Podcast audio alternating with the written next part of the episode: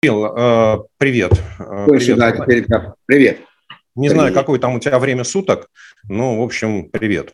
А, слушай, значит так, а, поскольку, поскольку тебя сильно любят и хорошо знают, то, соответственно, некоторые люди, знакомые с твоими привычками, сказали, что тебе можно курить, э, что это тебя стимулирует, поэтому рекламы у нас нет, запретов у нас нет, если считаешь нужным, что называется, зрители будут приветствовать. Поэтому, как говорится, чувствуй себя, чувствуй себя как дома, хотя ты в гостях на моем канале. Значит, не мог, не можешь, ваш, не да. можешь не спросить, можно кофе я налью сейчас? Кофе, я сейчас 30 секунд сделаю вступительную фразу, поэтому можешь смело сходить за кофе. А персонально ваш Кирилл Рогов. Сегодня у нас с вами 16 марта, 17 часов по Москве. А, канал Сергея Алексашенко. Продолжаем пытаться заместить то, чего у нас отобрали, но, собственно, вряд ли это нам будет мешать. А, подписывайтесь на мой канал, ставьте лайки, задавайте вопросы мне, Кириллу Рогову.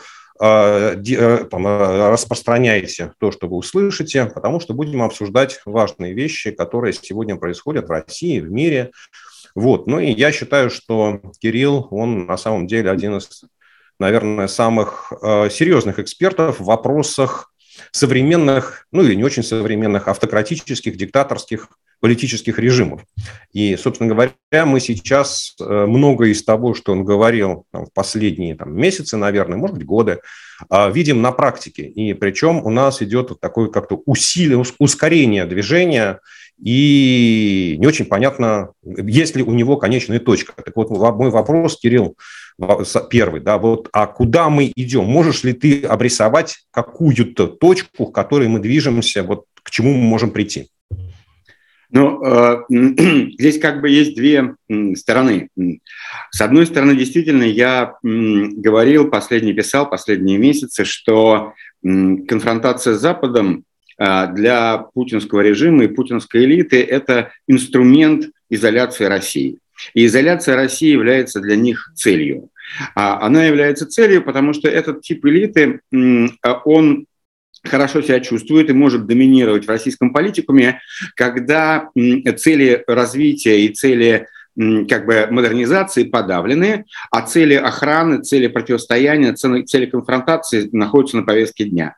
Тогда он чувствует себя комфортно, тогда эти люди, а, ну, по крайней мере, в восприятии общества могут выглядеть э, компетентными в вопросах там, охраны, контроля, а, предотвращения опасностей. Это их компетенции. И это позволяет им контролировать а, э, политическую сферу и экономические активы. Идея моя была в том, что Э, новый виток конфронтации с Западом нужен им, чтобы изолировать Россию и вот добиться такой некоторой изоляции на фоне неизбежного перехода, такого поколенческого перехода, э, поколенческого перехода и в политических элитах, и в управлении и владении собственностью. Вот чтобы передать детям и следующему поколению э, свои доминирующие позиции в российском политикуме и те, тот уровень контроля над, над экономическими активами, которого они добились за 20 лет, для этого им надо закрыть Россию в такой неконкурентной среде, передавать детям это, это вот все. Это как бы такая вот была моя модель. Но, безусловно, то, с чем мы сегодня имеем дело, это гораздо более радикальный сценарий. Это радикальный сценарий, который стал результатом ошибки, а, просчетов э, значит, Путина и кого-то с ним, кто с ним готовил и принимал решения. И это сорвалось в некоторую такую катастрофу. Где эта катастрофа остановится и чем она закончится, сегодня, на мой взгляд, очень трудно э, сказать. Но мы видим как бы но масштаб этой катастрофы, по-моему, очень важно осознать. Я вот последние дни писал уже, и мне кажется это очень важным, что то, что сейчас происходит в России, если это окажется в результате этого, ну, как бы вот, это окажется таким устоявшимся трендом, то мы имеем дело с историческим поворотом в истории России, сопоставимым с гражданской войной, э, в которой победили большевики сто лет назад и с тем, что произошло после этого. Потому что мы вновь оказываемся, Россия оказывается, как и тогда, как бы а, искусственно вырванного, вырвана из своего исторически естественного положения полуевропы, а, а, она отделена от Запада железным занавесом, она является такой автаркией с очень репрессивным внутренним режимом, потому что иначе он не может, не сможет э, выжить этот режим. И это, если это, этот сценарий устанавливается на десятилетия, то мы получаем так же, как мы получили как бы русскую катастрофу длиной в, 100, там, в 70 лет, 80 лет в прошлом веке, так мы получаем еще одну длительную катастрофу вот этой вот сознательной авторкии, которая нас ведет никуда. А, Кирилл, ну, собственно, я хорошо понимаю этот сценарий, да, и я считаю, что действительно вот то, что сейчас, ну, с одной стороны, делает Путин, а с другой стороны, чем отвечает Запад, это такой декаплинг. Да, вот что называется, развод по всем направлениям, везде, где были ну, связи, ну, может, за исключением, как, знаешь, как в 70-е годы, газ-трубы. Мы вам трубы, вы нам газ. И на этом все заканчивается. Но у меня вот два вопроса. Первое, ты сказал, что для тебя был вероятен сценарий передачи что называется, власти по наследству.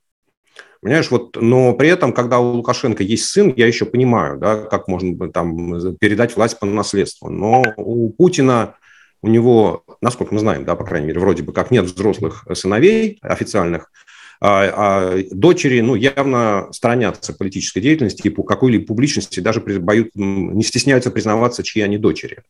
А означает ли это, что у Путина есть некие доверенные люди, ну, например, Патрушев, да, у которого есть сын, который там побывал э, председателем банка, сейчас он там уже министром, глядишь, там через какое-то время станет вице-премьером. И то есть Путин уже держит там на прицеле, ну, может, может быть, там еще кто-то есть, да, там, что тот же самый сын Кириенко, мы, не, мы же всех не знаем, э, детей, да, вот, и ты, ты считаешь, что такой сценарий передачи власти детям, он реален, да?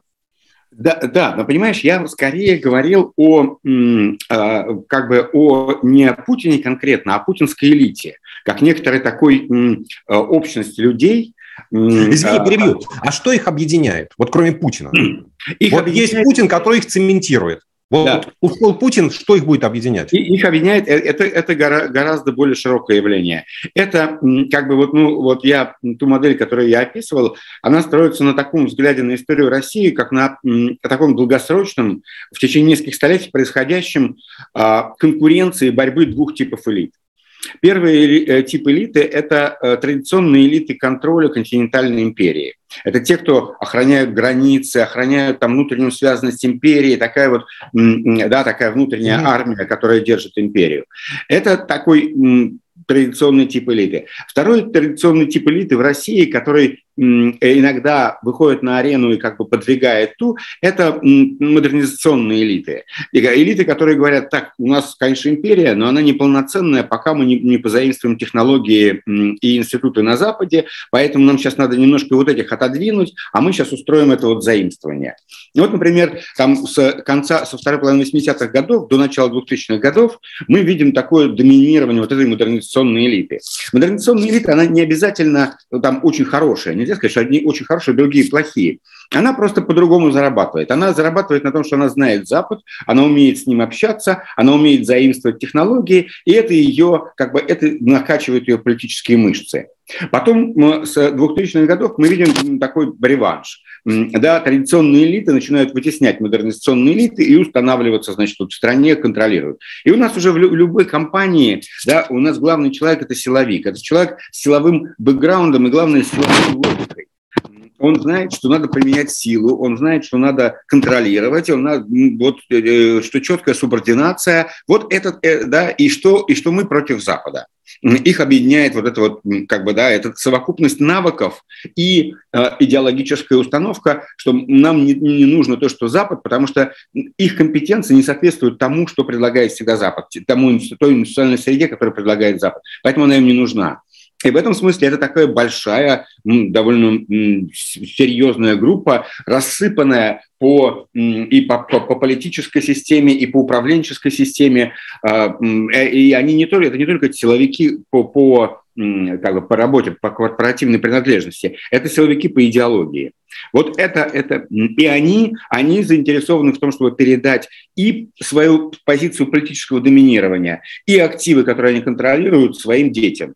Э, э, как раз у Путина действительно нет наследника, и вообще передача Э, по наследству верховной власти, это довольно редкий случай все-таки в автократиях, хотя он как бы становится ну, таким, ну, не, не супер редкий, но редкий. И есть работы всякие, которые говорят, что там нужны особые условия для этого. Для этого нужна быть, должна быть уже очень мощная такая патримониальная сеть, э, развитая, ну, которой скорее в России нет. Ну, так или иначе, в общем, короче, когда я говорю про наследников, я в меньшей степени имею Путина и в большей степени вот всех этих Патрушевых там и всех прочих, и с их детьми. Но ты считаешь, что вот, ну, понимаешь, как с Путиным, с Патрушевым, не знаю, там, даже с оговорками с Сергеем Ивановым, хотя мне кажется, что он все-таки более такой интеллектуально развитый человек, да, там, Шойгу, вот ну, с ним все понятно, да, то есть там образование, что называется, и близко не валялось, образование в таком широком смысле слова, да, интеллектуальный уровень соответствующий там чекистам образца середины 70-х, и взгляд на мир на том же уровне остался. Но ведь дети, они же все-таки ну, должны понимать, да, что вот технологически Россия, ну, в общем, самостоятельно существовать не может. Да, и что вот это вот разрыв, как сказать, анти... Понимаешь, как вот, ведь когда в семнадцатом году вот эта революция совершалась, да, ну, в общем на самом деле уровень технологий был примерно одинаковый во всех странах, и там такого вот уж сказать, что большевики делали осознанную революцию, чтобы разорвать технологический, там, антимодернизационный прорыв, этого не было. Но вот сейчас, собственно говоря, каждый день он нам приносит какие-то новости, что вот и здесь рвется, и здесь рвется, да, и такое вот усиленное движение антимодернизационное назад, в плюсе ничего не получается, и ты хочешь сказать, что дети этого не видят. Или дети не имеют права голоса сейчас. Ну, я думаю, что вот как бы то, что произошло сейчас, в последней неделе, оно вообще как бы никакими сценариями не было предписано, да, оно не предполагалось. Я, я, считаю, я считаю, что предполагался гораздо более мягкий сценарий конфронтации конфронтации, усиливающейся конфронтации, но гораздо мягкий, не, не такой тотальный, как сейчас э, это произошло. Поэтому это вообще нечто, что пошло не по плану. Ну и дети, конечно, сейчас, сейчас никто не, не имеет права голоса, потому что действительно такая штука, которая вылетела как бы из рук, да, это, это ошибка. Это ошибка, и летит в тебя ядро поражения. Тут вообще как бы это не до, не до планирования никакого.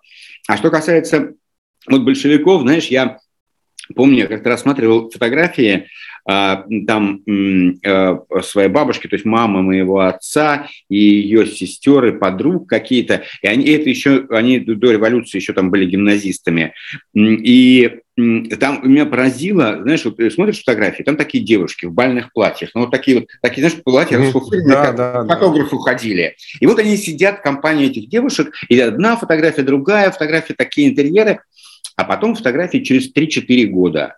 Они, те же самые значит, девушки, сидят все в каких-то таких в вытянутых свитерах бомжового вида, в каких-то кепках, то есть как бы там меняется, меняется вся парадигма жизни, да, и то, на что люди ориентируются, и то, чем оперирует экономика, это, это была, по, по факту, гражданская война была, э, вот уж была крупнейшая политическая катастрофа России в 20 веке, это 50% ВВП, 12 миллионов жизней, это была масштабнейшая катастрофа. То есть по факту она как бы... И вот сейчас, когда я смотрю, как я представляю себе, как это все происходит, как это все исчезает, это на самом деле похоже на то, как там то, вот тоже из такой благополучной страны вдруг она рассыпается в какую-то в какую-то труху. И в этом смысле тут есть похожее, хотя, конечно, ты прав, что это феномен, который, ну, ты, ты даже лучше про это расскажешь, ну, я не представляю себе такого вообще феномена в истории, когда э, страна э, upper middle income с очень развитыми технологиями, э, не собственными, а заимствованными. Ну, IT-сектор, мощнейший IT-сектор, ну, там, ну, в, в, в него вкачаны деньги, мощнейшая дигитализация, все вообще э, сервисы на современном уровне, э, и вдруг она себе подрубает, как бы вот бам, по, по, под стулом подрезает эти самые... Рубит суп, на котором сидит. Да, да, да, да, да. И бах так и как это, как это бывает вообще? Это, это какой-то... И в этом смысле э, ты, ты прав, безусловно, и Поэтому, когда мне говорят, ну, ну а что, а вот Иран там под санкциями был там 40 лет. У Ирана все ровно. У них, как и в 79 году, какой был ВВП на душу населения, такой и сейчас остался. У них не было такого вот провала, когда ты, у тебя все технологии, ну, когда ты страшно завязан на, на западные технологии, на другом находишься в технологическом мире, уровне, и вдруг ты вот просто летишь в пропасть э, вертикально. А как ты считаешь, вот э, Кремль, ну, в широком понимании Путин, вот в том э, круге, как ты его обрисовал, да, вместе с окружением, вместе с детьми, они осознают эффект, который приносит санкции, или они еще в процессе осознания? Это первое. А второе, там, смелы ли они достаточно, чтобы рассказать Путину персонально об этом? Или все еще боятся его? Ну, я думаю, что, я думаю, что осознают. А, тут трудно не осознать, когда у тебя просто ничего нету. Там проходит совещание, там я слышал про, про сервера. У нас все, все правительство дигитализовано, а серверов теперь нету. И что теперь делать с этим всем? А, а нет, Путину думаю, на это наплевать. Подожди, Путину на это наплевать. Да Дигитализованное правительство. Но они-то должны... а, а ему наплевать, но они-то должны что-то делать. У них-то должно что-то работать. Как вот ты, ты, это у меня работает вот так, это у меня работает вот так. А, а теперь нету серверов. И как это будет? Ну, он же без серверов. Путин же у него там все на бумажках. Серверов, да, Хотя, он... кстати, совещание с правительством только через сервер идет. Да, да, да. Ну, кстати, может, тоже прекратятся совещания с правительством, потому что сервера не будет, на котором... А, вот. А, э, нет, они, они, конечно, боятся, но это вообще, это как бы новая тема, да, но это потрясающая тема того, что ну, я думаю, что всем было ясно 24 февраля, что это решение – это катастрофа. И я думаю, что это было ясно и не только там высшей бюрократии, да, мы, про то, что мы там, что это было ясно на Биулина, мы можем не сомневаться. Я думаю, что про то, что это было ясно Мишустину, мы можем не сомневаться. Но я подозреваю, что это было ясно и военным что это катастрофа, такое решение, но эта а система... А почему? Построена... Вот почему ты считаешь, что военным было ясно? Мне кажется, что, знаешь, вот ну, э, прости, я вот я точно человек не военный, да, там я вот все, что я понимаю, да, я, что называется, нач- читаю кого-то другого. Но я уже последние лет 20 говорю о том, что в современной войне танки это как кавалерия Великой Отечественной. Ну, то есть, в принципе, на них, вот, что называется, можно надеяться, но смысл примерно такой же. Да? Кстати, в Красной Армии кавалерия, по чуть ли не до 44 года существовала. Да? Ну, вот, э, соответственно, если генералы планируют э, войну с участием танков, которые идут по дорогам, при этом совершенно не думают о том, как они эти танки будут заправлять, типа доедем до ближайшей бензоколонки и там заправимся, ну, вот ну, это значит, означает, что генералы абсолютно неадекватные. И там то, что они думали, а там будет катастрофа, не будет катастрофа, как пройдет война, но это, вообще говоря, никакого отношения к жизни не имеет. То есть это люди, которые интеллектуально не способны оценить последствия принимаемых решений. Ну, это какой-то там, не знаю, даже не первый класс. Ну, может быть, может быть. Я тоже не знаю э, э, де-факто, как это устроено и как, как, как, как, что в головах у генералов, но мне представляется, что вся как бы конструкция и в голове Путина, и в голове военных была такая, что они выстраивают эту свою свинью, да, выстраивают это, вот всю эту огромную армаду, 170-тысячную армию, подготовленную к наступлению, и украинцы и американцы идут на переговоры. Или уже после этого они входят на территорию Украины, эти передовые части а, продвигаются к городам, и, америка... и американцы, и украинцы идут на переговоры. То есть, э, потому что мы видим, что, в общем, как бы никакой стратегии захвата городов у них не было. Или была совершенно какая-то ну, бессмысленная, да, которая потерпела фиаско немедленно. Э, поэтому я думаю, что они все очень надеялись, что вот ничего не будет, что Путин такой гениальный стратег, что в последний момент те сдадутся и пойдут на, на переговоры и на, на, на его условия. Но мы не можем, мы только можем фантазировать про это. Не, ну понятно, понятно, что там и ты, и я, мы, в общем, можем как-то рассуждать. Слушай, скажи, пожалуйста, вот как ты считаешь, а, причинно-следственные связи в голове у населения. Ну, то есть вот все-таки там, я думаю, что какая-то часть а, там высшей административной элиты, скажем так, назовем ее, да, а, или административного слоя, но они понимают причинно-следственные связи там, войны и санкций и ухудшения состояния дел в экономике. Там не уверен, что даже во сне они готовы обвинять в чем-то Путина, да, там такая страшная мысль не может им присниться, вдруг проговоришься, и это самое. Э, там слово не воробей, поймают, сядешь. Э, соответственно, ну вот э, с точки зрения населения, я, я вот очень внимательно сейчас смотрю за опросами, которые проводятся, очень внимательно пытаюсь отслеживать там ленты информационных вот, государственных агентств, вот у меня такое ощущение, что население про войну ничего не знает. Ну, то есть оно знает, что идет какая-то специальная военная операция, что там что-то такое в Украине происходит, но вот что точно мы не знаем. Там только российский генштаб время от времени сообщает, ну, там мы это уничтожили, это уничтожили. Ну, то есть, причем население даже знает, что там не, на, не в одной области, то есть это не только Донбасс, а что где-то еще идет э, вот что-то такое. Но, в принципе, вот там вот то, что жизнь становится дороже, жизнь становится хуже, то, что из магазина исчезает там э, соль, спички, керосин, сахар, гречка, подсолнечное масло, вот Э, насколько вообще мог, может ли у населения сформироваться такая вот причинно-следственная связь, что это связано вот с, тем, э, с теми решениями, которые принимает Путин, Кремль во внешней политике? Или это вот настолько далеко друг от друга, что невозможно?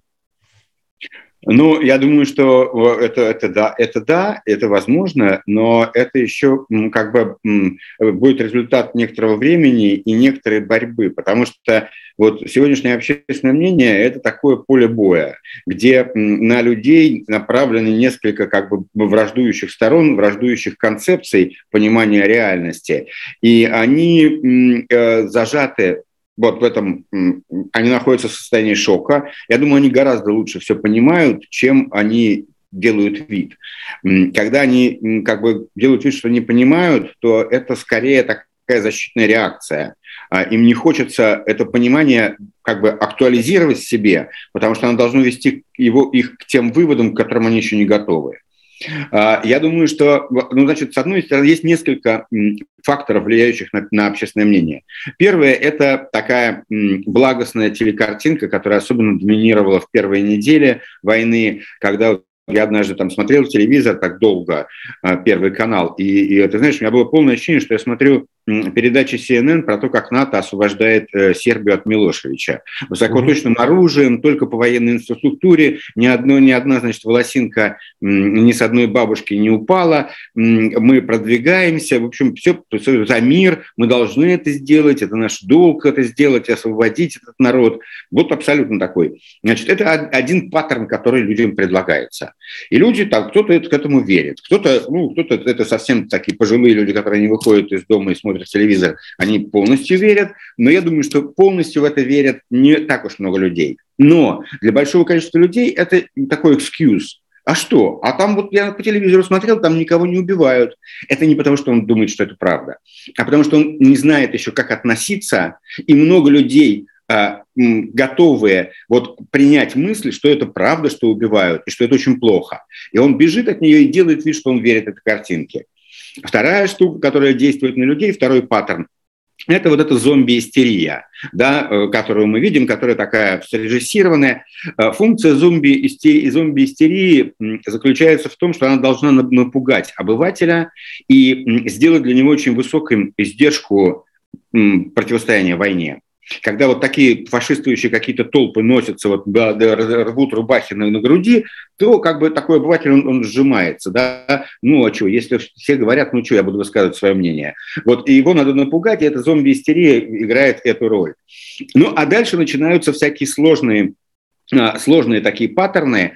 А, один, значит, паттерн – это такой, и который будет развиваться в элитах, в элитном дискурсе. Это вот то, что Шахназаров несколько дней назад говорил у Соловьева, да, что Владимир Владимирович э, великий человек, но в этом случае была совершена ошибка, и надо найти ответственных за эту ошибку и как-то ее исправлять. Вот. Э, э, это вот такой э, элитный дискурс такого умеренно негативного отношения, да, что мы не против системы, но в данном случае была совершена ошибка. Вот. И еще один паттерн интересный, вот, который мы видим, да, это этот феномен а, Овсянниковой. А, вот что интересно в феномене Овсянниковой, там, не, не, даже не то, что она выбежала туда, а то, что она совершенно человек этой системы, который 20 лет в этой системе варилась. Но что произошло? А, внутреннее, вот это вот, э, то, что у нее отец украинец, а мать русская, и то, что этот конфликт перешел в другую сферу, сделало для нее непартийным. Да? Это, это, с партийной точки зрения она должна была оставаться в той нише, в которой она была 20 лет. Там работала на телевидении, стругала всю эту херню. Но, э, но здесь как такой, такого масштаба конфликт, э, который проецируется на семью, что прежние партийные ориентации, они ломаются и отбрасываются.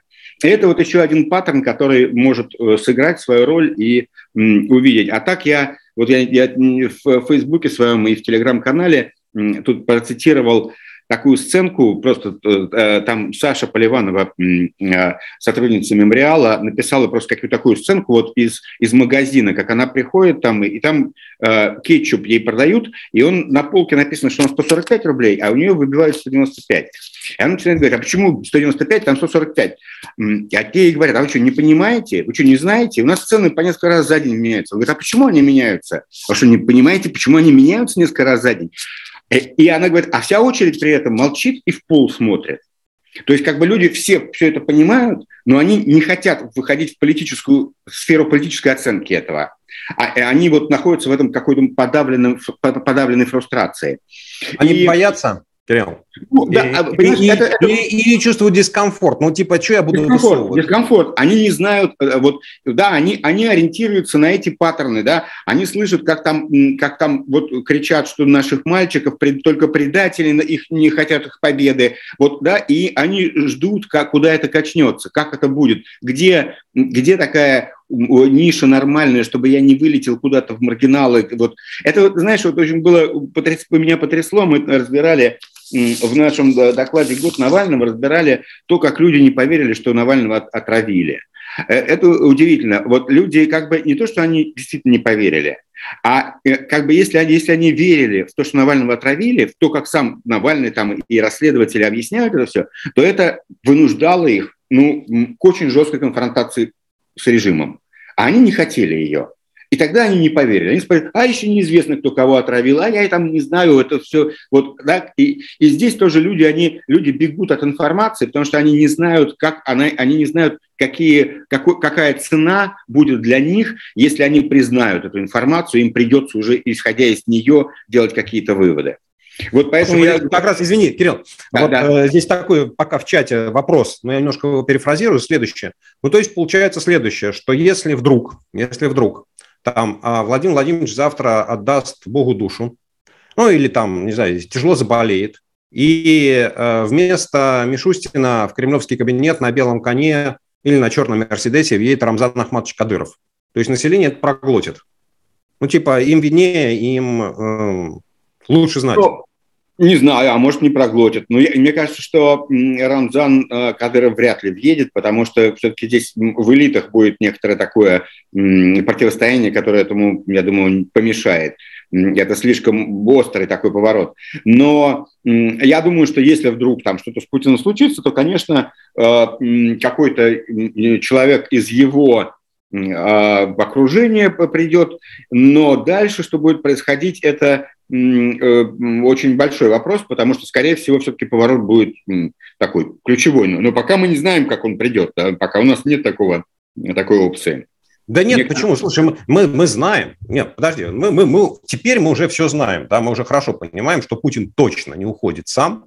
Вот по доброй воле он, он как Ельцин, не скажет, типа, я устал, я ухожу. Нет, конечно, нет, конечно. Да? Соответственно, соответственно, он уходит либо по воле, что называется, Божьей, да, даст Богу душу, либо по воле кого-то из своего окружения. Так или иначе, да, но, которые, но которые примут решение сейчас, я даже не говорю там о, знаешь, о табакерке, ну просто его изолируют от общества, да, вот запирают в своего бункере, закрывают дверь снаружи и как Салазару создают виртуальную реальность и там все переходит. Mm-hmm. То есть вот смена, там, вот как пройдет смена там э, верхушки в России уже все понятно, да, она пройдет устранение уходом Путина, так или иначе, вообще говоря, уже не очень даже важно как. Да? Mm-hmm. Я с тобой абсолютно согласен, да, что, а, безусловно, там одну из ведущих ролей, по крайней мере, на первом этапе, будут ли играть люди из самого ближнего окружения. То есть те, кто сегодня, не знаю, там на второй, на третьей, на четвертой позиции во власти, там, может быть, мы их знаем, там, условно говоря, это может быть Мишустин, Да, может быть, какое-то там соглашение элит, что мы вдруг узнаем, что перед тем, как это самое, а, а, а улететь э, в космос, как Москва 2042, да, Владимир Путин подписал указ и назначил там исполняющим обязанности премьера, не знаю, кого-то еще другого. Вот вообще даже, даже не очень важно. И понятно, что вот этот человек, он будет э, реформировать там систему, опять мы не знаем в, какую, э, в какую сторону. А, насколько велик шанс, ну так вот, я понимаю, что это пол, потолок, палец, да, здесь, что называется, нет весов и нет сантиметра, а что этот человек будет ужесточать конфронтацию или с Западом, да, с развитым миром, или у него не останется варианта, ему нужно будет, хочешь, не хочешь, разворачиваться, там, подписывать унизительный, похабный Брестский мир с Западом и там проситься обратно. Но я думаю, что как раз развилка в этом состоит. Э, вот она чуть раньше находится, э, потому что совершенно не факт, что Путин уходит. И э, как бы первый вариант, понятно, что война ну, в основном проиграна, и понятно, что Кремль заинтересован сейчас в том, чтобы ее ну, как, как подписать какое-то соглашение. А, и э, вот подписание этого соглашения является стратегией того, что а, санкции остаются, война проиграна, ну, какой-то там есть иллюзия того, что мы чего-то добились, и Путин остается.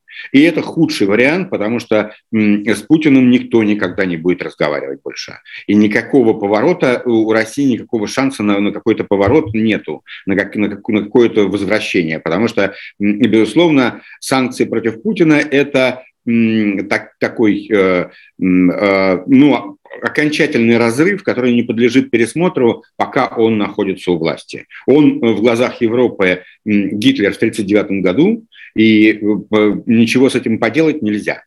Поэтому как раз если вот Путин остается, Э, война кончается, как какое-то там подписывают соглашение, которое обе стороны интерпретируют как свою большую победу. А, дальше на Украине реализуется план Маршала с огромными инвестициями, а Россия остается вот в этой совершенной, э, как бы на дне какого-то э, ржавого жбана, отгороженной от всех, и, и это как бы такой самый, самый печальный сценарий на сегодняшний день. А если Путин Путин э, уступит свое место кому-то по, по, тем или иным предлогам или давлением, то, конечно, этот, этот человек вынужден будет подписывать довольно унизительные соглашения, которые хотя бы частично исправляют ну, содеянное, на мой взгляд. Слушай, мы смотрим, а, а, там Америка, там по-разному к нему сейчас относиться. А, вот э, устами госсекретаря Блинкина сказала, что санкции с России снимут только в том случае, если выведет войска с Украины, ну я так упрощаю, и заплатит Украине компенсацию за ущерб. А, и там предшествующие 8 лет даже там вот достаточно слабых политических режимов, слабой русской политики, российской политики, позиция, что санкции снимем после освобождения Донбасса, выполнения Минских соглашений, она работала. Значит, а вот а, как ты считаешь, ну, Путин согласится платить э, э, компенсацию Украине? А, так, а, а, тут не будет вопроса, она уже там. Это, нет, нет, нет, нет, нет, заплатить за ущерб. Нет, нет, стоп, стоп, стоп, стоп, нет. Значит, давай вот... А, что, на риторическом уровне. Кирилл, нет, нет, нет, нет, смотри, значит, решение о вот санкционное против Центрального банка и Минфина – это не конфискация активов и даже не их замораживание. Это решение о том, что с активами Минфина, с Минфином, с Центральным банком, с Фондом национального благосостояния, хотя у него нет юридического лица, нельзя совершать никакие сделки. Речи о том, чтобы отобрать эти активы у России, вообще не было. И я не слышал ни одного случая, когда вот санкционная политика подменялась конфискацией. Да? То есть это, возможно, может быть какое-то отдельное решение Международного суда. Но, то есть это точно вот не как сегодня. Вот сегодня эти активы забирать никто не собирается. Да? И, собственно, даже те яхты, которые забирают там у наших олигархов, их не конфискуют. Да их замораживают, их ставят на прикол, и ими нельзя пользоваться. Да? Поэтому вот, э, собственно говоря, Путин говорит, Путин, Нет, да, это... или живешь вот в этой, как ты, как, как ты сказал, в корыте, как красивое слово использовал. Жбан, ржавый жбане. Да. Или, или ты живешь, живешь у этого разбитого корыта в своем жбане, или мы с тобой договариваемся о том, что признаем ущерб Украине, не знаю, равный X, половину платишь сразу из тех активов, что у тебя есть, а половину, не знаю, там в рассрочку на 10, на 20 лет. Вот как да, ты ну, считаешь... Это, Очевидно, его это будет. прав... он на это согласится или вот Путин нынешний опять коллективный нынешний Путин или согласится жить в режиме санкций и продолжать утверждать, что мы там только еще, как Мишустин говорит, мы еще крепче будем после этого. Мы крепчаем. Мишустин такие глупости говорит, да? Да, да. Не, ну слушай, ну он же, он же и на Совбезе говорил, и потом вот на заседании правительства, встрече Путина с правительством, которые показывали, что нам от санкций только лучше будет. У нас еще лучше пойдет импортозамещение. Входит и выходит. Ну, я не, я не знаю, э, Сергей, а для меня здесь какой-то главный вопрос вообще, будет ли Путин. Потому что если будет Путин, то ничего а, не будет не будет никакого, даже э, как бы не, не, не, Запад не будет договариваться с Путиным. Только после смены первого лица возникает, на мой взгляд, какое-то пространство для договоренностей и э, таких договоренностей, которые как бы наносят России экономический ущерб, она платит репарации, но при этом получает все-таки какие-то доступы к рынкам. При Путине, мне кажется, ничего не будет. То есть, То есть ты считаешь, что с Путиным, с Путиным даже переговоры о репарации Украине не будут идти? Нет, э, требования будут выставлены, но э, они будут выставлены в такой форме, что их не будет смысла ему заключать. Э, и, ну, я, я просто не верю, что какая-то какая будет договоренность с Путиным достигнута, которая по позволит российской экономике как-то... Понимаешь, Путин с точки зрения Запада – это человек, который приступил те красные линии, и с ним нельзя разговаривать, и единственное, что можно чем заниматься, это его ослаблять. Потому что никакой другой а, разговор с ним, он ни о чем. Вот э, единственное, что как бы э, целью, главной целью санкций является, что эта страна должна быть максимально ослаблена. И потенциал Путина, вот того человека, который находится за гранью переговоров, он должен быть максимально ослаблен. Это единственная цель Запада в данном, в данном случае. И поэтому Запад не будет заинтересован в каком-то реальном обмене с Путиным. Ты нам э, репарации, ты Украине репарации, а мы тебе доступ к, рын, к рынкам восстанавливаем. Нет, пожалуйста, не плати репарации, не получишь доступ к рынкам. Сейчас, ну тогда я вот тут, тут та там, гипотеза, которую я в последнее время несколько раз озвучил, а, соответственно, э, сценарий, что Путин остается, подписывается какое-то соглашение о прекращении войны, а даже там российские войска уходят, сейчас не обсуждаемые условия вот ушли, а Запад выставляет такие условия жесткие, что Путин на них не соглашается, или Запад там, вот делает все возможное, чтобы этого соглашения не было, чтобы санкции сохранялись, и Путин досиживает до 2036 года. То есть 15 лет. Я специально беру такой срок, вот чтобы было понятно, да, чтобы проще было обсуждать. А через, там, за эти 15 лет э, из России, в России разваливается все, что только можно, связанное с любой кооперацией Запада. То есть нет никакого автопрома, нет никакого авиапрома, нет никакой бытовой электроники, ничего нету, потому что все это зависит так или иначе от импортных поставок. Из России сваливают все интеллектуальные мозги, ну, люди, которые там себя хоть чуть-чуть ценят и хоть чуть-чуть понимают, что они не хотят жить в помойной яме, они уезжают. И через 15 лет Россия становится такой вот страной-изгоем, но с ядерными ракетами. Да? И на смену Путину приходит какой-то человек, может быть, даже с прогрессивными взглядами, мы не знаем. Но у него абсолютно одичалое население, мозги которого промыты пропагандой, я не знаю, промыты или забиты пропагандой, да, озлоблен, озлобленное, которое считает, что во всех бедах виновата Америка, да, и что давай, типа, Вася, запускай ракеты, ну, типа, нам уже терять точно нечего, да, у нас кроме, как вот нашей помойки, ничего, жбана, ничего не осталось, поэтому давай мы им тоже покажем жизнь, э, э как, чтобы не, не, как это, медом не казалось. Кстати, здесь я недавно в одном из подкастов американских слышал, что э, российские э, там военные, советские, извините, советские военные где-то там периода, условно говоря, середины 80-х годов, когда уже понимали, куда Советский Союз катится и что там экономически, ну, там катастрофа, не катастрофа, но ситуация резко ухудшается, всерьез обсуждали нанесение, а, ну, просто так ядерного удара по Америке, ну, чтобы, как, чтобы им тоже не было хорошо. Вот, то, то есть у нас задница, но то, вот, чтобы им тоже было плохо. Да, и вот такая вот конструкция, что э, Россия становится изгоем, она вообще никому не интересна. Да, она там неинтересна инвесторам, неинтересна писателям, да, вот вот вообще. И, и что после этого происходит? Но, а ты сам э, считаешь реалистичным этот сценарий? Потому да. мне кажется, что... А, Кирилл, я считаю да. этот сценарий абсолютно реалистичным. Вопрос, значит, на, самом деле, с точки зрения истории, ну, то есть так, а, там 10 лет или 15 лет еще просидит Путин, вообще не важно, я думаю, что эффект будет примерно одинаковым.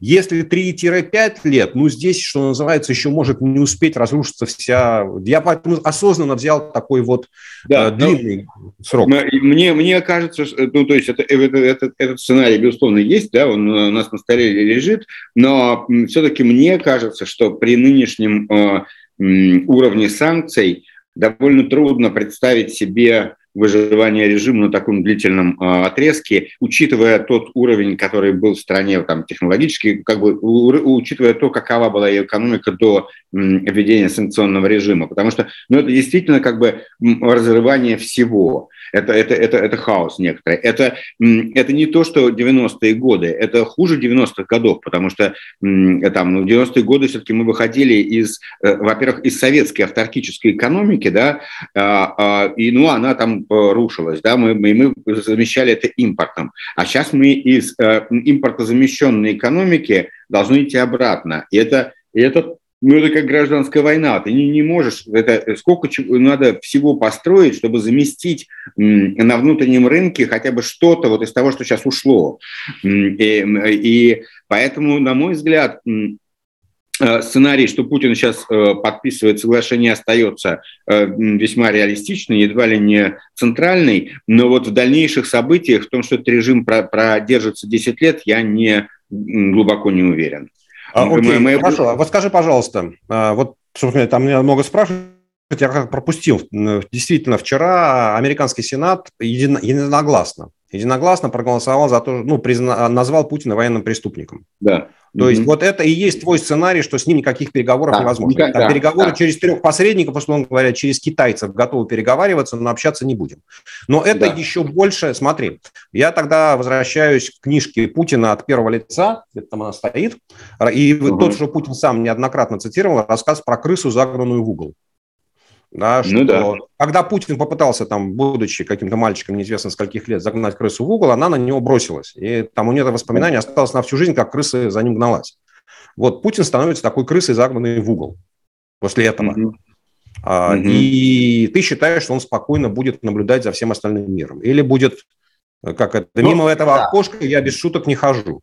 Да, э, я, я, э, мы, у нас да, есть, так, есть угроза, есть угроза того что, того, что в России может, мы не понимаем, какой, каков контроль над ядерным оружием в России, и может ли один человек для того, чтобы не выглядеть проигравшим, использовать ядерное оружие. Мы, мы не знаем, мы, как может ли это быть, и мы знаем, что мы этого опасаемся. Но мы ничего с этим не можем сделать. Это некоторый страх, и я думаю, что минимизация этого страха ну, как бы многое сейчас делается для минимизации этого страха, и в частности переговоры и уступки украинской стороны, они все, они связаны в значительной мере и с этим опасением, да, и небо не закрывают. В общем, как бы все этого опасаются, и все стараются как, как, как бы, ну, надеются, что это не... Но я хочу сказать, что все-таки вот э, здесь будет э, очень такая большая ответственность вот всей России и русской нации, да, потому что все-таки вы не можете так вот такую устроить у себя систему, при таком режиме жить, что вот один человек, которому что такое примстилось про Украину, устраивает мировую войну, а, и, и никто не может ему сказать ничего, никто не может его остановить. Это, это вот это failed state в некотором смысле, да, государство не должно так существовать. И в этом смысле, опять-таки, эта политическая система и система путинизма, она, ну, она не может сохраниться, и никто не будет с ней взаимодействовать, никто не будет э, с ней negotiations какие-то вот э, вести переговоры, потому что она слишком опасна. Но... Но, но он тогда это означает, что он будет дальше шантажировать мир своим ядерным оружием, правда? Ну, может быть, его все-таки кто-то остановит ну, в, в России. Не знаю как, не знаю как. Э, есть много способов, э, есть много способов э, это сделать. Мы знаем, как совершать переворот. Там договариваются, среди элит некоторая группа договаривается и принимает решение, перестает выполнять его указания, а принимает сама решение, которое исполняет. Ну, так, так бывает в, в истории, это, в этом нет ничего, и как ты сам верно говорил, для этого даже не нужно его с ним что-то делать, да, это просто, ну, как, как сейчас, как, например, сейчас в Казахстане произошел транзит, да, как вынули вынули э, Назарбаева из политической системы и всю его, э, да, ты, ты должен заменить э, энное количество людей на, энных, на энном количестве постов. Э, и тогда э, это все будет уже другая система твоя. А он даже может сидеть в Кремлевской башне. Но если все выполняют чужие указания, чужие приказы, то это уже другая система. Вот. Но... Ну, то есть это сценарий, сценарий Салазара которому создают виртуальную реальность, ну, да, и он да. живет в ней, никому не мешает. Там, тут не, не в том дело, что создают виртуальную реальность. Просто если э, элиты договариваются, что они выполняют вот такие вот эти люди, вот мы выполняем вот эти вот приказы этого человека, вот этих мы заменяем, потому что они оттуда, мы на них на их место их арестовываем, ставим других, и э, вот у нас работающая некоторая управленческая система, а что он там говорит, нам, нам не важно да, мы просто и на телевидении будут другие появляться люди и говорить, что в чем пар, линия партии правительства теперь. Это все совершенно технологические вещи. А, а что происходит физически с Путиным, тут совершенно не важно. Никто Понятно. даже не, до сих пор не знает, где, где ну там сейчас, наверное, известно, где, где Назарбаев. Но в, те, в тот критический период никто не знает, где Назарбаев. Но э, в, в суть, но главное было в том, что Назарбаев не выступает по телевидению, а значит, его нету значит, то, что говорит Такаев, то и, то и правда. Кирилл, ну, честно говоря, у меня с Казахстаном немножко другая интерпретация событий. У меня ощущение, что в конце прошлого года Назарбаев ну, просто физически сдал и ушел. Ну, да, ну, да? И на самом деле вот это вот план Масимова, да, который сидел в КГБ, они захотели взять власть свергнуть Такаева. То есть Назарбаев, вообще говоря, был здесь ни при чем. А, ну, то есть не, не он это инспирировал. Но хорошо, это не очень важно. Нет, это... не очень важно. Подожди, вот что важно, что как происходит... Нет, нет Кирилл, да, убрали. Я, я, я, я, вот все, что ты сказал, да, я просто чуть-чуть как это, знаешь, отскочить в Казахстан, чтобы он нас не отвлекал. А, скажи, да. пожалуйста, а вот, ну, условно говоря, ключевой вопрос, который сейчас всех беспокоит, роль Китая. Вот как ты считаешь? Значит, ну, вот Китай, с одной стороны, он выступает за территориальную целостность всех, потому что если он будет выступать против, то значит у, у Тайваня есть право на самоопределение. Да, с другой стороны, он выступает против войны как средство разрешения конфликтов. И вроде как вот Путин говорит, давай заключаем мир. С третьей стороны, он воюет с Америкой там, по своим направлениям, да, и для него, естественно, ослабление и России, и Америки выгодно. И тут к нему, если верить там, западным источникам э, да, разведсообществу, то Путин обращается, э, товарищ, товарищ Си, спасай, помогай. Ну, хотя бы помогай хоть чем-то, дронами, не знаю, там, продовольствием, вот, ну, чем-то помоги вести войну.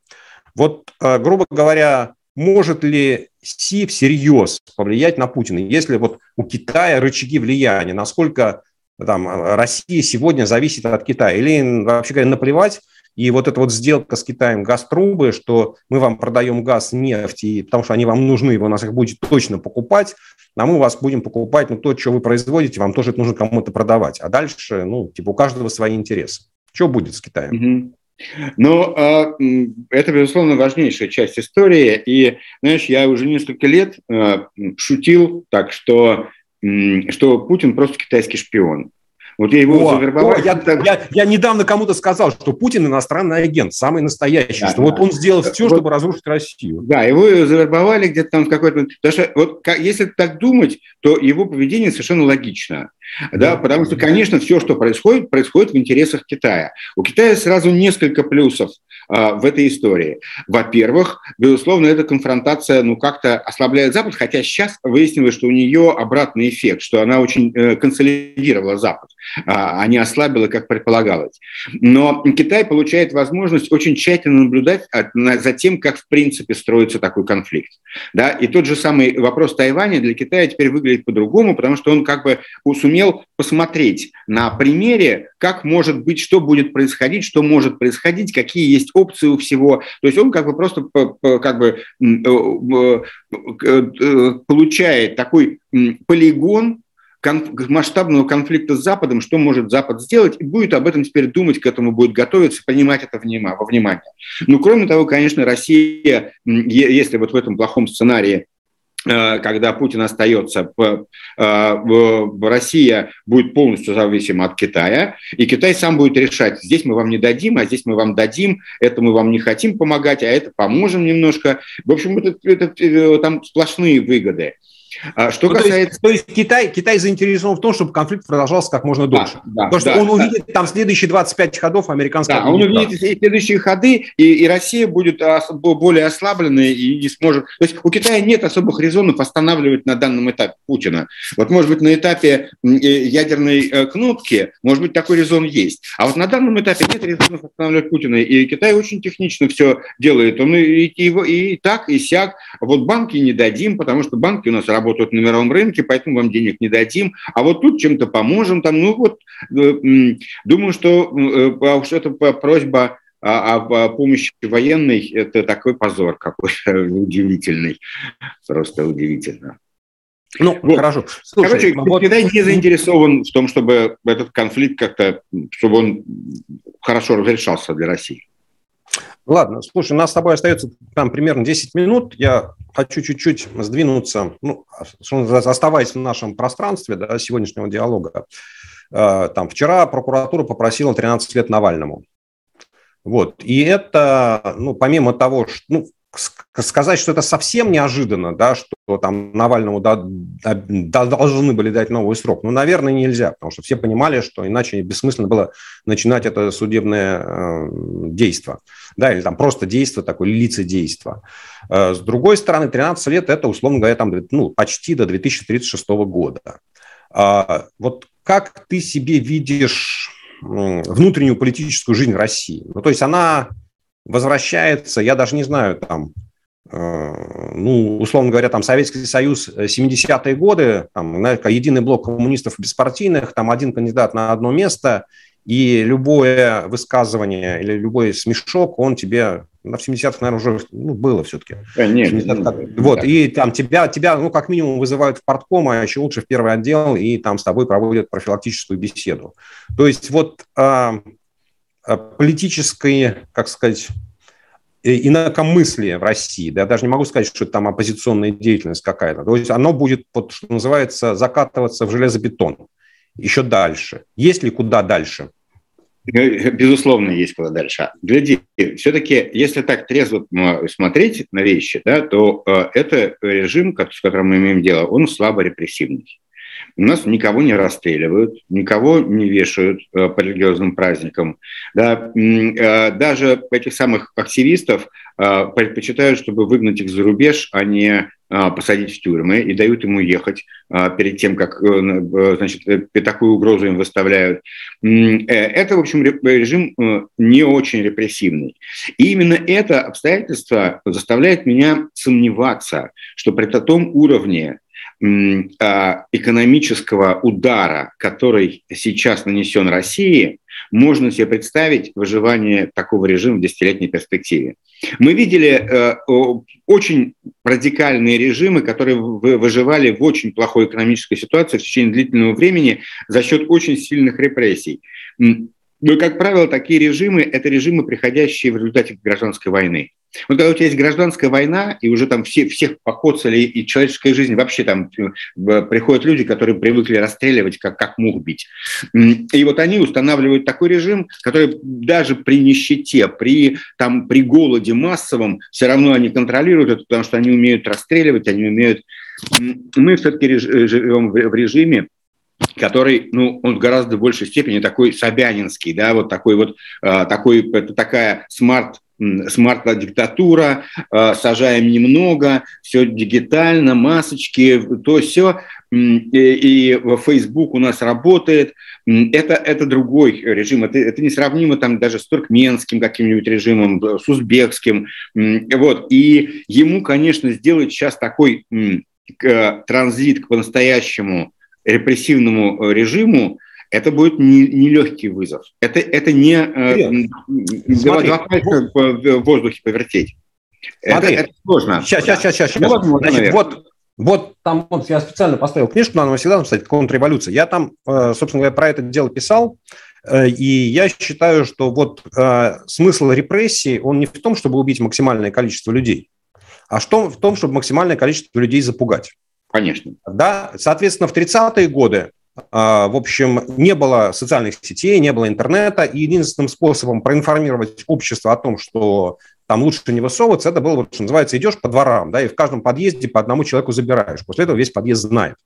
Да, и вот это была такая вот, ну, технология репрессии, да, потому что по-другому по, там посеять страх во всей стране было невозможно. И поэтому были разнарядки по областям, по районам и перевыполнение планов.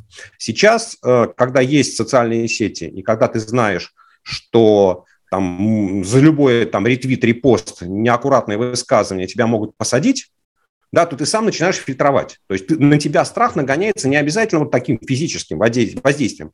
Там достаточно 10 человек там, привлечь к уголовной ответственности за репост, и ты становишься более аккуратным. Да, там достаточно, не знаю, там 10 средств массовой информации закрыть, и ты начинаешь менять свою редакционную политику. То есть в моем понимании репрессии – это не в том, что физическое уничтожение. Репрессии – это запугивание. А запугивание, ну, в общем, как? У них, да. ну, прости, мне кажется, что у них очень ну, как эффективно работает машина страха. Да, то есть, ну, запугали там практически всех. А, нет, запугали не всех. Запугали политических активистов, которые чувствуют себя меньшинством, потому что их убедили, что они меньшинством, и они поэтому запуганы. А э, совсем другая возникает ситуация, когда у тебя действительно экономический широкий кризис, и когда у тебя совершенно другие слои присоединяются к недовольству, и возникает такое ощущение, что как бы все, э, да, все против этого, все, все недовольны.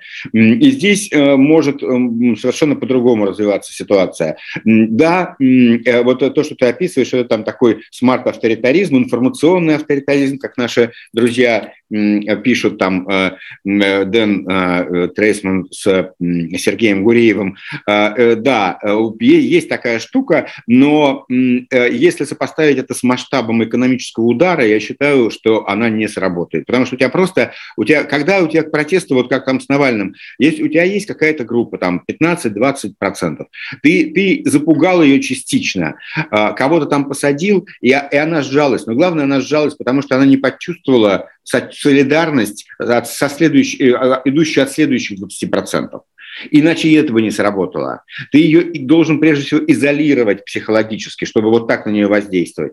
А в ситуации мощного экономического удара я считаю, что это не удастся, потому что ну, вот это вот недовольство всеобщее всем, оно как бы глухо будет так вот распространяться, что люди будут чувствовать себя гораздо более, ну, как бы солидарными, э, то есть люди будут чувствовать в своем, протесте больше солидарности. Вот как эта девушка, она, конечно, понимала, что она лишится работы, как минимум на своем этом телевидении и Овсянникова, но и что, и пошла все равно. И этот вот, этот вот отчаяние, отчаяние кризиса, отчаяние катастрофы, оно и, и, и совершенно другие вовлекает сценарии сценарии, на мой взгляд, которые... И вот эта слаженная машина Понимаешь, опять-таки, эта слаженная машина информационного авторитаризма, она работает, когда у нее хорошо с ресурсами, и когда у нее есть вот тот э, лояльный Э, лояльный middle класс, да, который, которому ну, конфронтация ни к чему, потому что ему, вот как было с, с Навальным, он, он все понимает, да, что Навальный все прав, прав во всем, что его отравили, и что у Путина есть такой дворец. Но он не верит, что эта конфронтация для него э, ну, а успешно будет, и он делает вид, что все это ему не, не нужно, он остается лояльным, комплайнс сохраняет, все. Э, а здесь этого не будет. И тогда э, весы могут сместиться, хотя я не утверждаю, что это обязательно будет так. Но не, не надо проецировать то, что было, на то, что будет, вот именно имея в виду уровень экономического удара. Хорошо, давай мы здесь остановимся. Что называется, давай, спасибо, большое приглашение. Да, да, что, ну, то есть будем, как сказать, а, в качестве, подводя итоги, да, что такой, ну, как, не могу сказать, там, базовый сценарий, ну, хороший сценарий, да, что в конечном итоге холодильник должен победить. Ну, посмотрим. Посмотрим. Спасибо большое, Кирилл. Было просто мне, мне очень понравилось. Очень хорошо поговорили. Вот, надеюсь, что у нас с тобой будет еще повод, э, ну, до тех пор, пока их Москвы не восстановят, ну, будем с тобой общаться хотя бы в таком формате. Ладно? Хорошо, Удачи. Да, договорились. Пока. Пока всем.